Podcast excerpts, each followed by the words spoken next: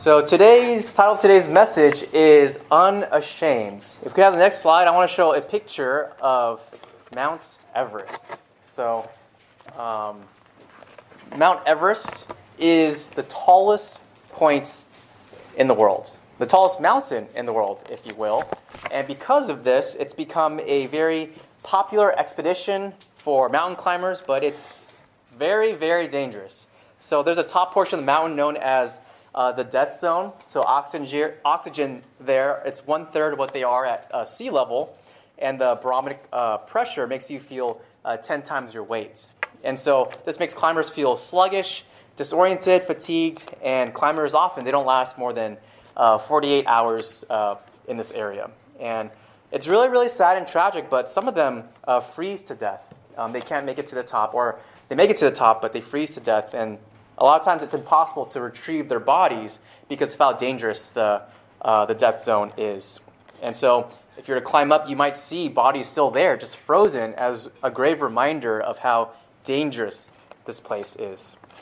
In 1979, this is a really sad story. There was a woman from Germany um, who actually she made it to the top of the mountain. She summited successfully the top of the mountain, but on the way down, she died to exhaustion and frostbite because a snowstorm had hit the mountain overnight.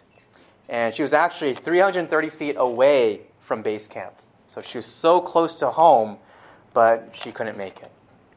And so I share this because, I mean, it's a really tragic story, but I believe that you and I, we're not climbing Mount Everest uh, where life and death are at stake, but I do think we're in a similar situation. I think we are in another race, another climb that has higher stakes. I do, I do believe that this life we're living, it is a race. And I think more than just physical death, um, the stakes are higher, where eternal death and eternal life are at stake. And I think for all of you here, I want you to think to yourself do you truly believe in Jesus as your Lord and Savior? Maybe some of us, we claim to be a Christian, but how you live your Christian life says something different. Will you make it to the end? Or will you abandon Jesus in pursuits of other things, whether it's success, entertainment, finishing your homework? Do you actually want to finish the Christian race well and remain faithful? Because life and death, it really is at stake. And so that's what I'll be t- talking about today. Um, and I hope that's something we can zone into. And so it's why, even following with us, we actually been preaching through the book of John. Um, before September, but for October and November, we're going to take a break. And I want to focus on 2 Timothy. Um, we actually started preaching the first half of this uh, two weeks ago, but the author of 1 Timothy is Paul. He wrote this letter to Timothy uh, before Paul knew his execution was uh, about to take place. And he reflects on what it's like to run, um, to run the race and to fight the good fight. So Paul's one who has finished the race, and he's giving encouragement to Timothy on how he can finish the race of life as well. And I think that will apply to us as we are running this race in life. So if we have the next slide, uh, the question I want us to ask is how can I faithfully follow Jesus in a Jesus hating world? There is such thing as spiritual warfare. There is such thing as an enemy. We don't just live in a vacuum. It's not just a materialistic world, it's also a spiritual world with attacks. And I do believe that we have to be ready. And so, there are two commands that I think that help us live faithfully, follow Jesus faithfully in a world that opposes and hates Jesus. So if you have your Bibles, you should already be in uh, 2 Timothy verse, or 2 Timothy chapter 1, verses 13. Give me a moment to turn there in my Bible. I'll give you guys a moment to turn there as well. But if we could have the next slide as well. Um, that's what we are going to read the first two, uh, first verse. 2 Timothy chapter 1, verses 13. Let's break this down little by little. Verse 13 says this Follow the pattern of the sound words that you have heard from me, in the faith and love that are in Christ Jesus. If you're with us two weeks ago, uh, Paul was proclaiming the gospel to Timothy that God gives us not a spirit of fear, but of power, love, and self control. And it's because of this that we can suffer for the gospel. And so we are to follow in the pattern of sound words. Let's have the next point. It'll give us the main command for this. So here's how I might summarize this verse. In a world that can only offer momentary and empty forms of love, follow the words of the one who loves you faithfully and eternally. I truly believe every single person in this room is searching for love. As infants, the moment you're born, you need the love of your parents. It's why when the moment you're born, you're quickly given to your mother or your father to bond, to receive that love and nurture. And it's why as you grow up and you become teenagers, you all you still need the love of your parents, but you also need the love of your friends, your peers, the people around you. But I think here's the catch. As much as we need the love of our parents, of our friends and society, their love towards you, even my love for you guys, it's imperfect. I cannot love and care for everyone perfectly because I'm a sinner. We need, everyone in this world needs love, but we need a stable, perfect, and faithful love of someone who is 100% trustworthy. And this kind of love can only come from God, not from anybody else. But as you guys know, we live in an imperfect world, and often we are tempted to find love in the wrong places. Sometimes teenagers who feel lonely, they turn to the thrill of romance, hoping they can find a love in a boyfriend or girlfriend who can give them attention. Other teenagers might feel lonely, so they turn to the thrill of video games, hoping that the joy and thrill of meeting friends online, um, completing a task together, just having fun, fills that hole in their heart. Some teenagers feel uh, lonely and empty, so they turn to substance, alcohol, vaping, and weed, and a lot of times they're doing it just because they want, don't want to be left out. The people around them, their friends, are doing these things, so maybe they should just join so they have someone to be around. Some teenagers, they feel rejected maybe by their parents, their friends, and so they um, believe that if I can be a lovable person, if I make something of myself. So they bury themselves in academic um, endeavor, success, hoping that it'll set you up to be someone worth loving. I believe every person here has an infinite spiritual hole in our hearts, and we're trying to fill that with love. But we keep forgetting that it's only God, an infinite God, that can fill an infinite hole. If you try to go to boyfriend, girlfriend, success, video games to fill that hole in your hearts, it's going to fail you. You're going to put too much burden in that boy, girl, that GPA, that college. It won't make you happy. If you get into that school of your dreams, I tell you, you'll feel great for moments, maybe a day or a week, but it's going to fade away. It's going to go away, and you'll go back to your normal self. What if I told you that you don't have to make yourself lovable or perfect? Because that's impossible. But there is someone who loves you and sees that you are worth loving despite your flaws. That is Jesus, and his love for you is from everlasting to everlasting. You may fail, you may stumble into sin, your grades may not be perfect, you may still struggle with certain addictions, you will still feel regret about your past mistakes. But what if I told you that nothing can separate you from His love? That might be somebody worth following. And this is why we're called to follow in the patterns of the one who gives us sound words. Isn't this the kind of love we're all searching for? So we can only effectively follow the pattern of the sound words if we understand the one that we are following. So the word follow, follow the pattern of the sound words.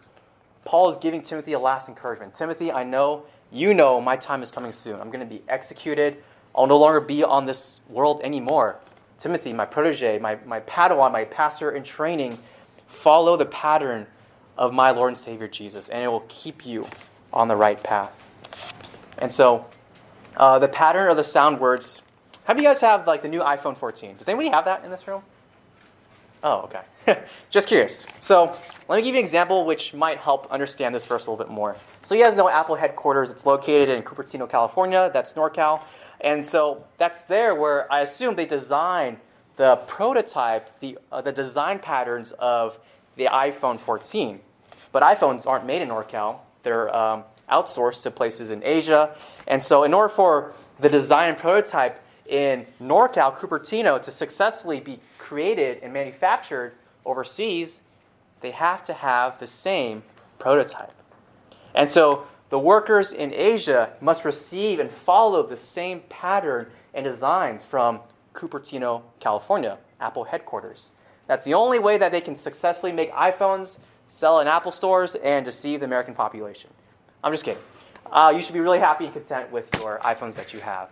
But it's in the same way, if you really want to live the Christian life well, you must follow the original prototype, the original pattern, the original standard, and that is the gospel. Build your life on the gospel, which just means good news that Jesus died on the cross for sinners like you and me, and whoever believes in him will not perish, but have eternal life. If you, this is the prototype, the standard, the pattern of sound words. If you build your life on this, you will be good. You will struggle, but at the end of the life, you will make it. You will not freeze to death on this Christian race. You will make it to the end. So, some application points. How do I actually do this? If we go to the next slide, there's some things I want us to think about. Um, I have three application points. Um, the first one, if we go to the next slide, is do you trust the one that you follow? Do you trust the one that you follow? That's the first question I want us to think about. If a stranger rolls up in a car and says, Hey, get into my car, you might, how would you react? You might like, uh, stranger danger, you would run away. But let's say your friend rolls up in a car and they say, hey, get in, we're going to Disneyland, we're going to Knott's Berry Farm, we're going to Boomers, we're going to, to Camelot. You'd be like, oh my gosh, let's go. The difference between the first situation with a stranger and the second situation with um, your friends is that you trust your friends. So the only way that you can actually follow the pattern, the sound words of the gospel, do you trust Jesus? Do you actually know him? Or is he a stranger? Is he just someone you know by knowledge? So that's the, the first question I want us to ask. The second thing I want us to apply is to listen and learn from faithful preaching and teaching. Listen and learn from faithful preaching and teaching. Obviously, at the church, the local church, the main task of a pastor and how he shepherds his people is to preach and to teach. That is the main way that a pastor can hit the most amount of people in the shortest amount of time. I can't meet with all of you guys one on one, but I can speak to you all at once on, on Sunday mornings and on Friday nights. That's the best way that I can shepherd and guide you guys. So if you want to follow the pattern of the sound words, uh, prioritize faithful preaching and teaching. And you can come ready to learn. So bringing your Bibles, your notebooks, your pens, sitting with friends who actually want to learn that will put you in the right mindset to learn from God's Word. And on the contrary, you can place yourself, sit with people who don't, or sit, avoid sitting with people who don't want to learn. Avoid sitting with people who uh, maybe fall asleep or they're not really here to learn because that's really going to distract you. And I want to encourage you guys. I think not every church has this culture. Uh, some churches, sometimes the youth show up, they don't bring their Bibles, they don't come ready to learn. I know that's not all of us, but many of you guys, you do bring your Bibles. Not just on your phones, but a paper Bible. You do bring your notebooks. You do bring your pens. You come ready to learn. If you came to school on the biggest day and you forgot your book, you probably failed. You didn't come ready to learn. And so, what does it say about us if we come to church and we don't bring a Bible? We don't bring a pen. We don't sit with people who want to learn. What does that say about our, our readiness and how we view church? Is it just a social club, or is it something that we want to attend to and prioritize so that we can know God and be with His people?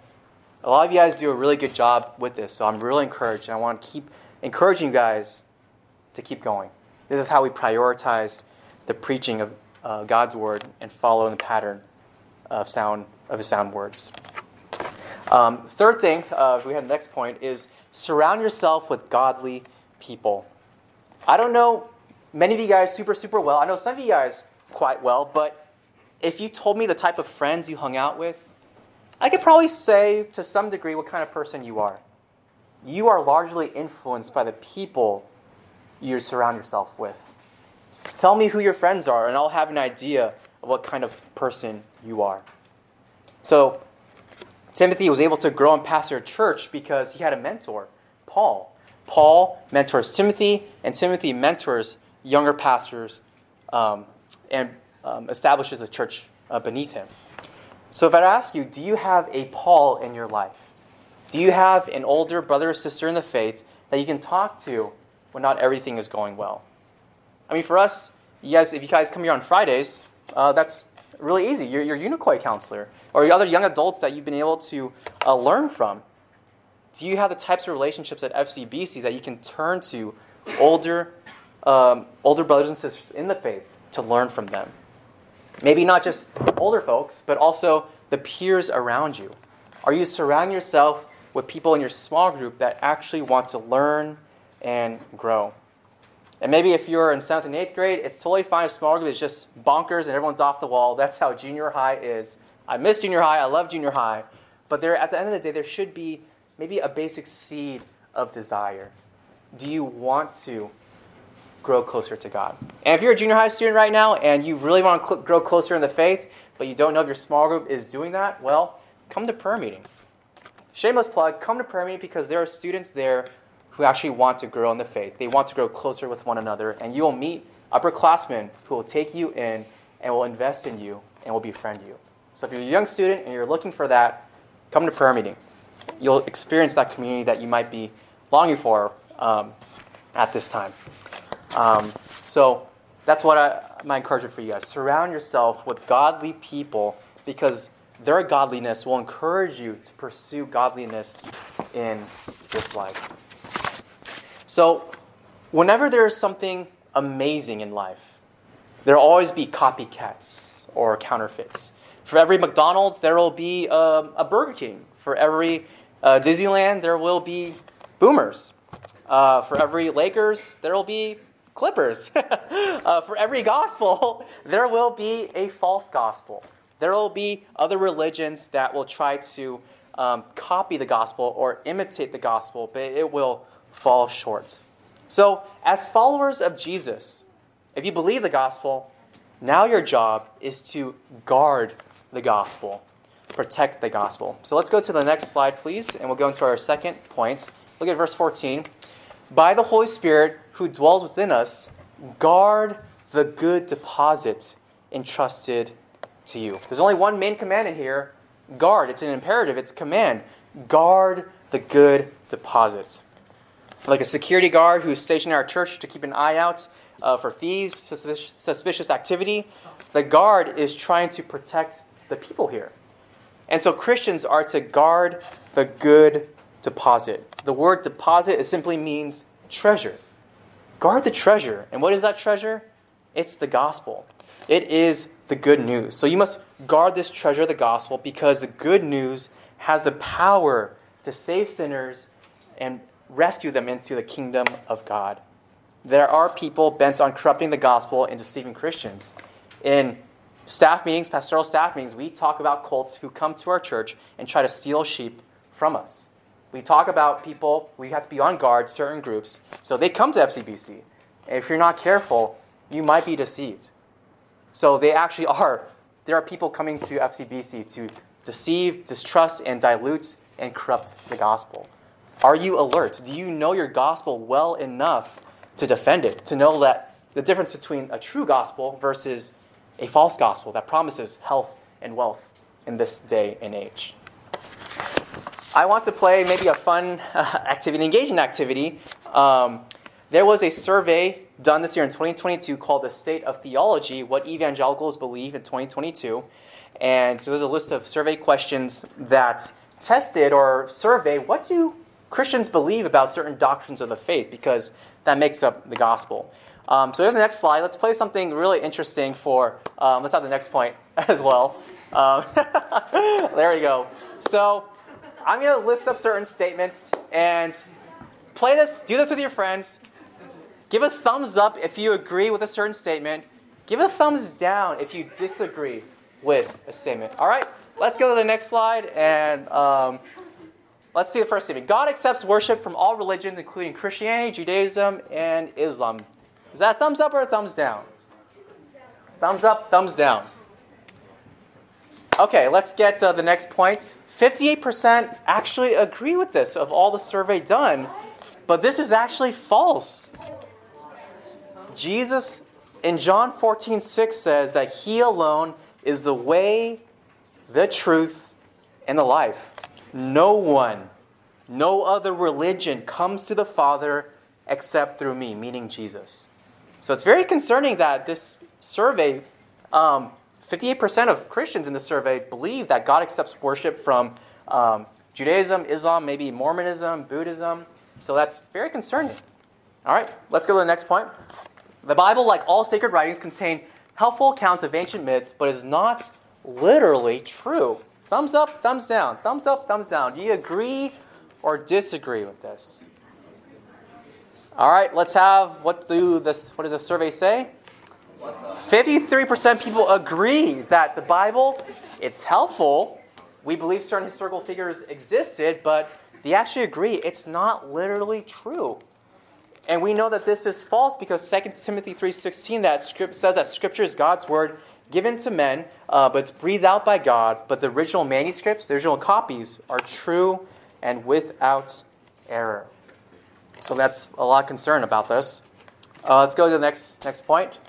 Jesus is the first and greatest being created by God. True or false? What do you guys think? I don't know, they're all false. Okay, let's have the next points. Uh, 73% agree that Jesus was cre- the first and greatest being created by God. But we know that this is false because in John 1 1, it says that in the beginning was the Word, the Word was with God, and the Word was God. Who is the Word? Jesus. Jesus is the Word. John proclaims and is the forerunner for the Word of God, which is Jesus. So, to say that Jesus was created is false and it is heresy. There are actually some religions that they believe in a Jesus, but they don't believe he's God. They believe that when he was born 2,000 years ago, that's when he was created. That's heretical. Um, that means Jesus can't die for your sins if he's not fully God. Okay, next uh, point. The Holy Spirit is a force, but not a personal being. Agree or disagree? Let's see some thumbs. Let's see some thumbs. Okay, let's have a. Uh, so, yeah, 55% agree that the Holy Spirit is a force, but not a personal being. Again, that is false. The Bible says that personal that the Holy Spirit is a personal being, that you can sin against the Holy Spirit. This Holy Spirit can be grieved um, by our actions. We see that in Isaiah 63, Acts 5, Ephesians 4.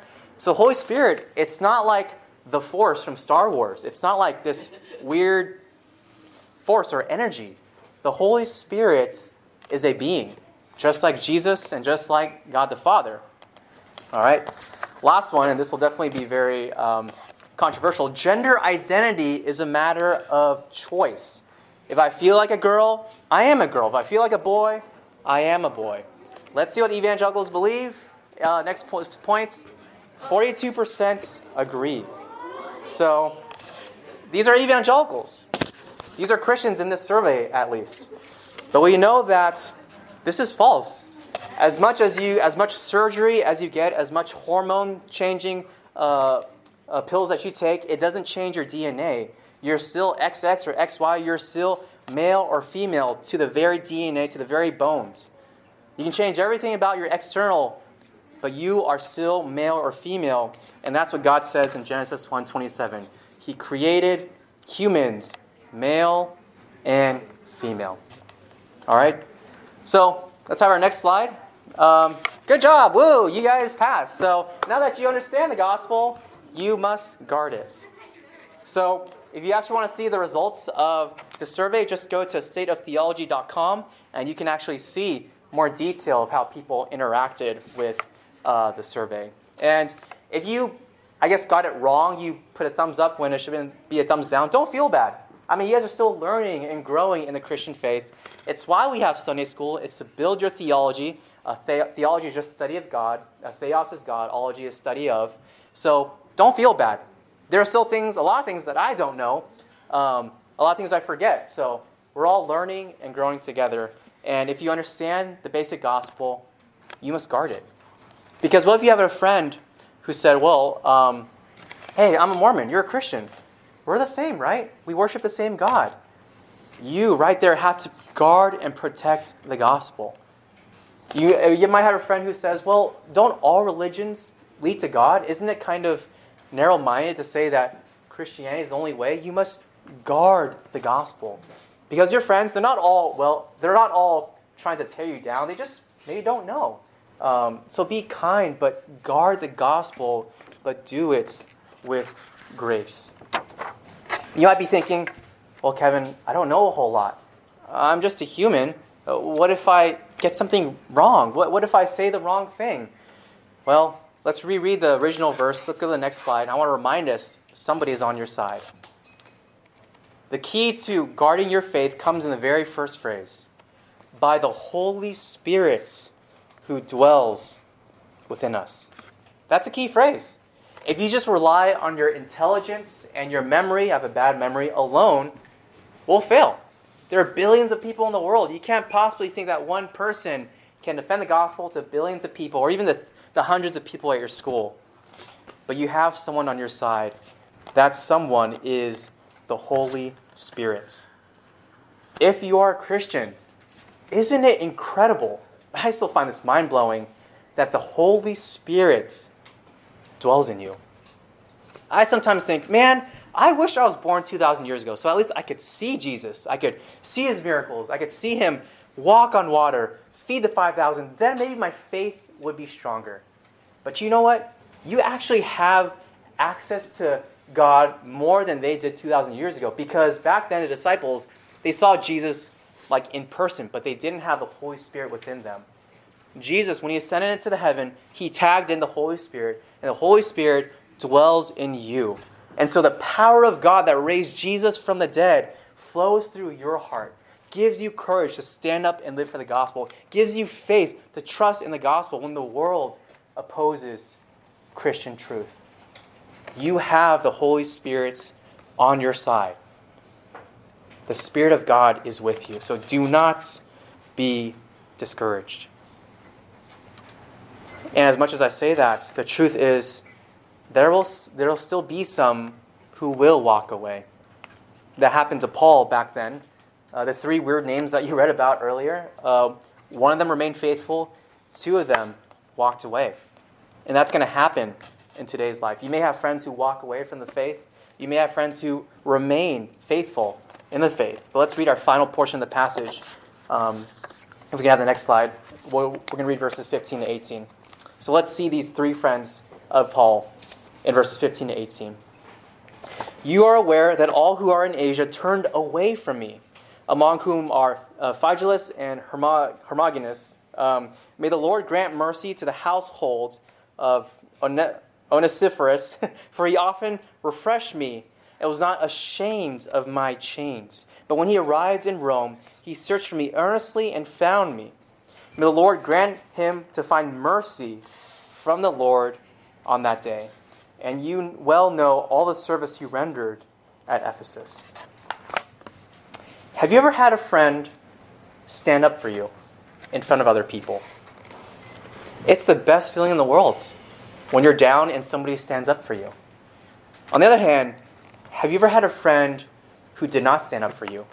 You're down, you had that friend an opportunity to stand up for you, but for some reason, they didn't. That can be the worst feeling in the world to wish you had that support. And that's what happens to Paul. He had two friends who walked away from him. They were ashamed that Paul was in prison. They were ashamed that they believed in the faith, and one of those faith leaders was arrested. That's a pretty embarrassing thing.